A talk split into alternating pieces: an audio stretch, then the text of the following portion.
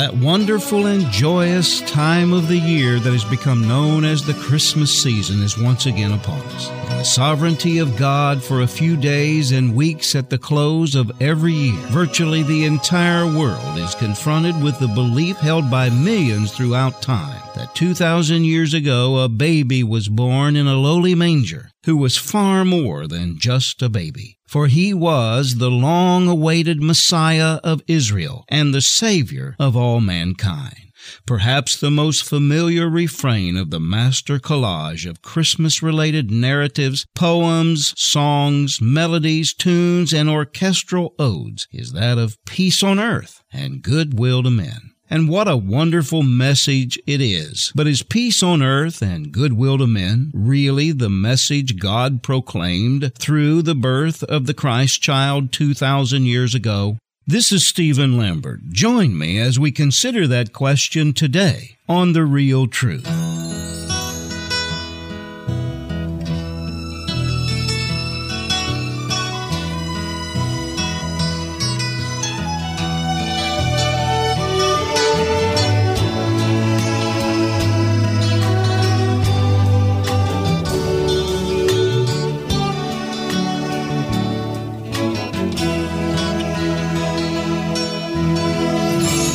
Of the things I love about the Christmas season is that for a few days and weeks at the close of every year, virtually the entire world is confronted with the belief held by millions throughout time that 2,000 years ago a baby was born in a lowly manger who was the long awaited Messiah of Israel and the Savior of all mankind.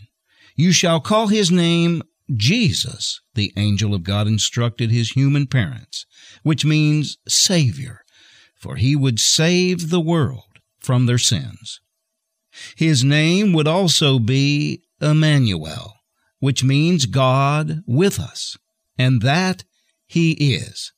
For all those who receive him are infused in their human spirit with his very life, his being, his spirit, the divine nature.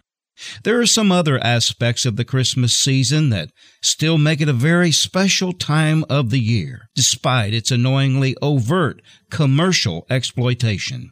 For one, it is by far the most protracted of all of the holiday seasons, and with its proximity to the turn of the year, it has become not just a day of celebration as with Easter and Thanksgiving, for example, but several weeks of celebration. Another aspect that distinguishes it from the others is the fact that it is the only holiday season that is celebrated to some degree in virtually every country of the world by at least some of its citizenry.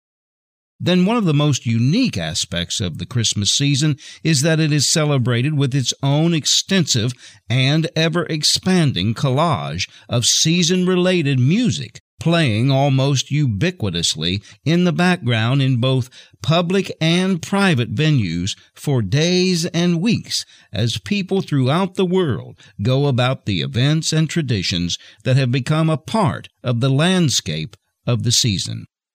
As grating and even offensive as the super commercialization of the Christmas season increasingly becomes, in a sense, I can see that in the end, God, being sovereign as He is, it is He and His people who have the last laugh.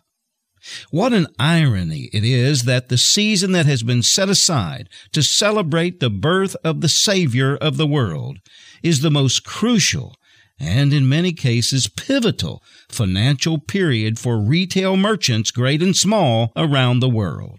It is its commercial value that undergirds the global tradition of Christmas celebration and commemoration.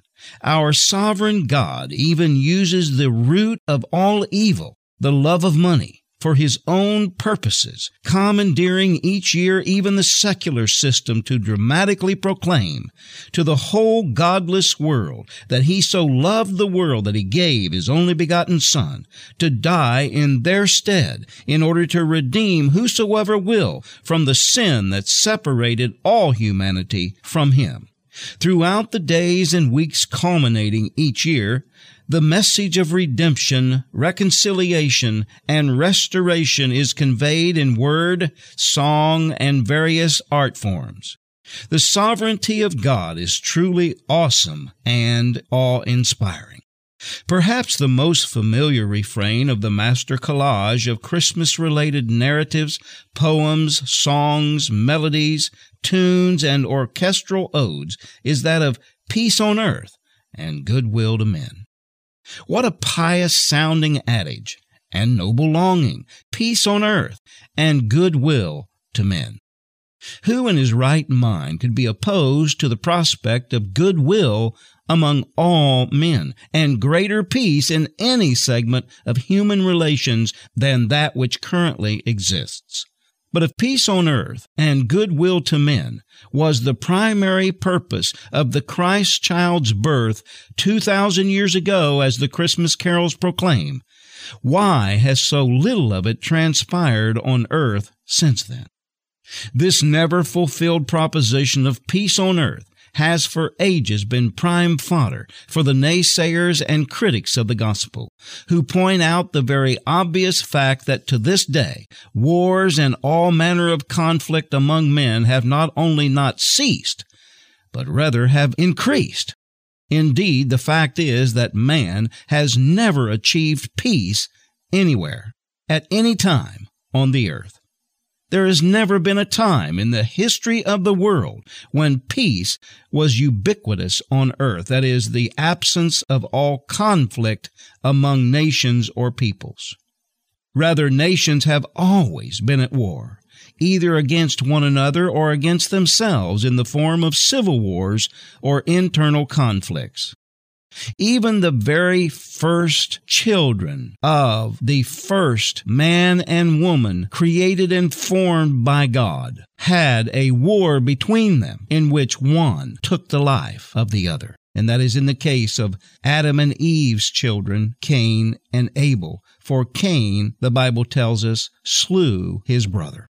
The fact is, as annoying as the question of why peace on earth has never existed in the history of mankind is to many Christians, it is nonetheless a valid and fair question. Why hasn't there been peace and goodwill in the affairs of men through the last two millennia? Is the prospect of peace on earth really even a scriptural concept? Even more pertinent to our real lives, is it a viable possibility? The short answer is there is a genuine peace that is spoken of repeatedly in Scripture and is an underlying theme of the gospel of Christ. But then there is also a fallacious and counterfeit peace, the godless seek, that is a deception and false hope. A primary reason that the peace and goodwill that the world and the false religions of the world seek is a counterfeit is that it is man centered and man is wholly incapable of achieving peace on his own. Proof of that is inherent in the fact that he never has.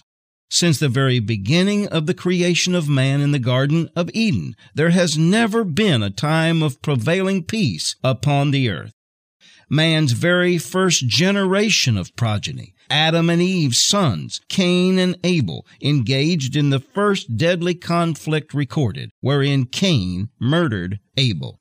The fact is that the permeation of mankind and the entire creation with the corruption of Satan's nature of sin rebellion against God and His righteousness, brought forth a state of incessant conflict of every possible kind upon the earth that continues yet today and will remain until the millennial reign of Christ and His eternal bride. Though the idea of utopian peace is a wonderful thought, it is nevertheless a vain, humanistic, and unscriptural philosophy in this age. This is the reality that every Christian needs not only to understand, but also thoroughly embrace. To think or imagine otherwise is futile, fruitless, and a false hope. True peace, on the other hand, is not at all man centered, but rather Christ centered.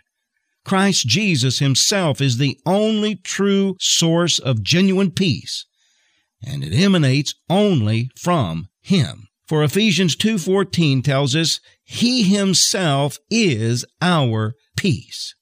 The Spirit testifies in the word of God that Jesus himself is our peace. True peace is a person, not a philosophy or a principle. It is Christ Jesus who is the child who would be born unto us and the son who would be given unto us, who is the Prince of Peace. Isaiah 9 6. It is Christ Jesus who Melchizedek, the king of Salem, which translated means the king of peace, typified. It is Jesus who is the Lord of peace, who alone, because he is Lord over all, can continually grant you peace in every circumstance. 2 Thessalonians 3:16. It is the peace of Christ, according to Colossians 3:15, the peace that emanates from Christ Jesus that we are to let rule or hold sway, act as an arbiter in our hearts to which we are called in one body. Jesus Christ is himself peace because true peace is a part of and emanates from God, which is corroborated for one thing by the fact that the salutation of 12 of the 13 Pauline epistles includes the benediction, peace from God. It is the peace of God the peace Jesus gives unto us, which is unlike the peace the world gives, according to John 14, 27, which surpasses all comprehension and which shall guard your hearts and your minds in Christ Jesus. Philippians 4, 7. Paul informs us God is not a God of confusion or disorder, but of peace. 1 Corinthians 14, 33. His valedictory to the Romans included the blessing, Now may the God of peace be with you all. Amen. Plus the assurance that the God of peace will soon crush Satan under your feet. The apostle promised the Philippians that if they practiced the things you have learned and received and heard and seen in me, then the God of peace shall be with you. He also revealed it is, thank God, the God of peace who sanctifies us. 1 Thessalonians 5:23. Thank God, by the way, it is as the God of peace rather than the God of wrath, which he is as well, that he makes us holy, lest we all be consumed. We are told in Hebrews it is the God of peace who brought up from the dead the great shepherd of the sheep in the blood of the eternal covenant, even Jesus our Lord, who equips us in every good thing to do his will, working in us that which is pleasing in his sight through Jesus Christ. All of this leads us to the undeniable fact that peace is a person the Lord Jesus Christ. Today, we want to discuss the fact that this peace that the world seeks is a fallacious piece of humanism. The secular idea of peace is fallacious primarily because it is based on the vain humanistic philosophies of men, or humanism. Simply defined, humanism is the exaltation, at the very minimum, or the deification at the maximum, of man. It is a man centered philosophy that, for all intents and purposes, ignores or at the least minimizes the sovereignty of God, and instead vaunts man to a place of supreme veneration. Indeed, humanism can also be accurately defined as the worship or veneration of man. We live in an age of humanism.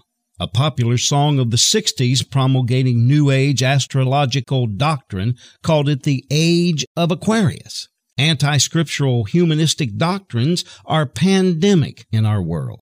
Mankind gropes and longs almost pathetically now for an ever elusive, idyllic, universal, utopian peace and utter tranquility in which what it considers evil is no more, and all semblance of conflict is non existent. Volumes and volumes of expressions of the false hope of world peace have been written in the annals of human history especially since the mass communication age began with the invention of the printing press and now the computerized technology or information age. Indeed, a primary contributor to the notion that Christ came to bring peace upon the earth is the melodious and highly inspirational Christmas carols charged with lyrical jubilation concerning peace on earth that are sung ad infinitum during every Christmas season all over the world. Just a few examples are Hark the Herald Angels Sing, which says, Hark the Herald Angels Sing, Glory to the newborn King, Peace on earth, and mercy mild, God and sinners reconciled.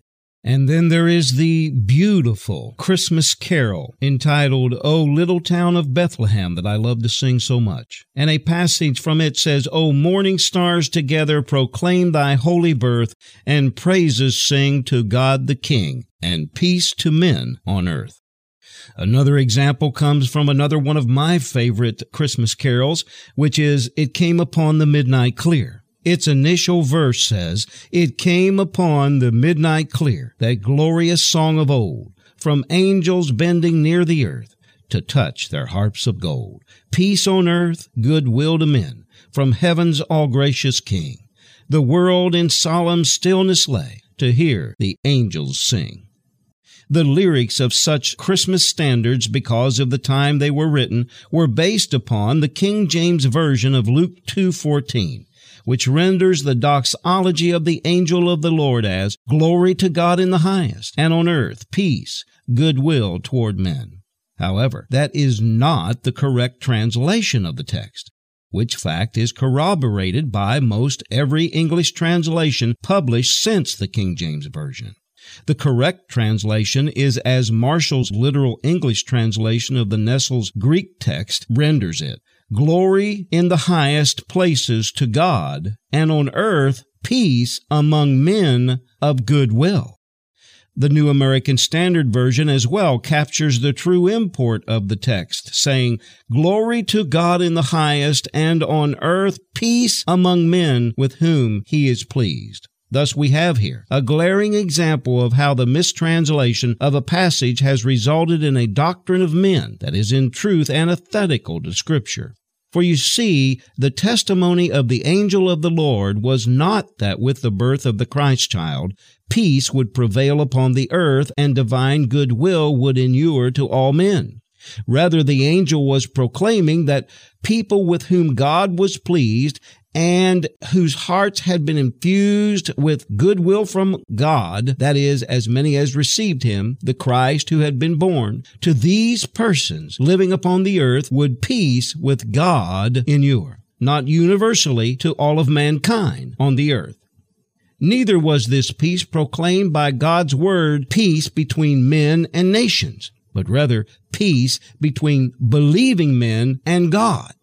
The message was that with the birth of Christ, reconciliation with God had come for all men, which reconciliation would produce internal peace within all humans who accepted Him as their Savior and Lord. In other words, it is to redeem humanity that peace would inure, not to all humanity. Again, we're seeing in this series that peace is not a principle. Peace is not a peace program. Peace is not something that can be achieved through man, but rather peace is a person, the Lord Jesus Christ. And the man or woman who wants to have that peace must receive that person, Jesus Christ, who is the Prince of Peace. And now, on today's program, we want to discuss the fact that peace was not really the purpose of the first coming of Christ at all. Indeed, the unequivocal truth that inherently is so difficult for the vast majority of Christians to comprehend and accept, even if they do comprehend, is that Jesus, in his first bodily visitation upon the earth, did not come to bring peace to the earth. Nowhere does the Word of God teach that he did. In fact, it conveys the exact opposite that the purpose of his first coming was to bring conflict or war.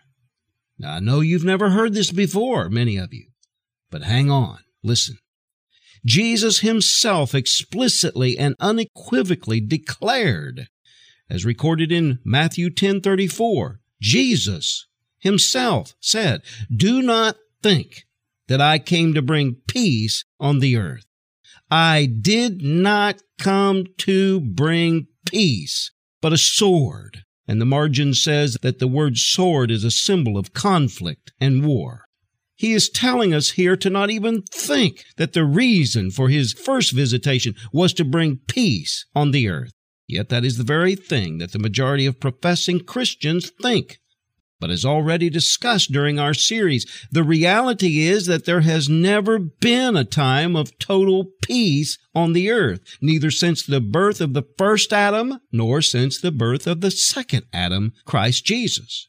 And there never will be peace on the earth until after the second advent, or the second coming of Christ. Jesus did not come to bring peace to the unregenerate, evil-willed men in this corrupted cosmos, but war and more war until it is irrefutably established that true peace will only come when the kingdom of the Prince of Peace is manifest in the hearts of men and on the earth. He is the Christ, the Savior of all mankind and there is none other. After telling us not to even think that he came to bring peace on earth, Jesus categorically stated, I did not come to bring peace, but a sword. Luke's version of Jesus' statement is, Do you suppose that I came to grant peace on the earth? Well, that's exactly what so many people today suppose. Goes on to say, I tell you no, but rather division. Read that for yourself in Luke chapter 12, verse 51. These are the words of Jesus. Not only do professing Christians against Jesus' explicit admonition not to suppose that an inherent purpose of his first coming was to bring peace upon the earth between peoples and nations, but they also presume, totally erroneously, that Jesus' coming should automatically produce peace in all forms and levels of interpersonal relationships, especially familial relationships, that is, relationships within families, and they're quite bewildered if that does not take place. However, that presumption is false, foundationless, and humanistic. Indeed, the rest of Jesus' statement makes it clear that Jesus will also be the rock of offense. That is to say, the source of division among relatives as well. He says in Matthew 10:34, "Do not think I came to bring peace on the earth. I did not come to bring peace, but a sword. For I came to set a man against his father, and a daughter against her mother, and a daughter-in-law against her mother-in-law, and a man's enemies will be the members of his own household. He who loves father or mother more than me is not worthy of me, and he who loves son or daughter more than me is not worthy of me. And he who does not take his cross and follow after me is not worthy of me. He who has found his life shall lose it, and he who has lost his life for my sake shall find it.